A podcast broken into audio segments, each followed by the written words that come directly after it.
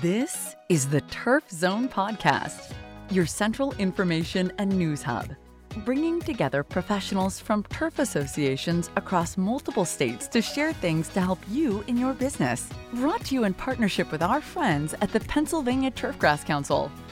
Now, let's get in the zone. Welcome to the Turf Zone. In this episode, we feature an article titled Cultivating an Environment of Growth, written by Neal Glatt, CSPASM. Everyone wants better employees, and today that usually requires growing them internally. By starting with a high potential worker and developing them intentionally, companies are able to build a near ideal employee ready to tackle their specific issues but employee development only occurs in the right environment. Employee growth is not unlike plant growth in that the result is dependent primarily on environmental factors rather than genetic makeup. Unfortunately, managers rarely audit their environment for employee growth potential, and even fewer have clear ideas about the factors that would make a strong growth environment. Here are the seven environmental factors that should be considered when cultivating a culture of development. Advanced expertise. Growth can only occur when someone is ahead of the employee to be developed because someone must be setting the pace for production and sharing knowledge.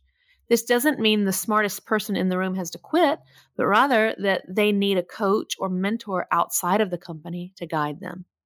Continually challenged. Advancing to the next level never happens by accident. So, an environment where everyone is challenged to reach higher levels of performance creates the tension needed to advance intentionally. Future oriented. A team which is focused on past mistakes doesn't have the right outlook to grow their team. Growth is always the result of forward thinking, where a better reality is a goal and positive intent around its achievement is embraced. Affirming atmosphere. Development takes a lot of extra work beyond simply the status quo. So, teams that encourage each other to the next level of their skills are the ones that usually stick it out to see the results. It's the consistency of effort over long periods of time that is enabled through encouragement and brings true results. Mission driven.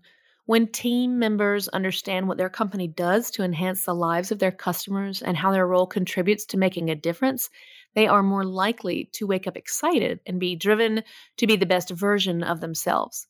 This energy is essential to growth. Failure is embraced. When we learn new skills and put them into practice, failing is a large part of the learning journey. In fact, learned experience is the quickest way to actually know anything. But a negative reaction to mistakes will deplete growth momentum, so wise teams expect and embrace them when they occur. Mutual advancement people always work best when they're working together. So, teams where every member is growing are far more likely to see positive results. The best environments for growth have individualized and continuous development happening for every person, and the culture is one of learning. For all resources associated with this article, check out our show notes.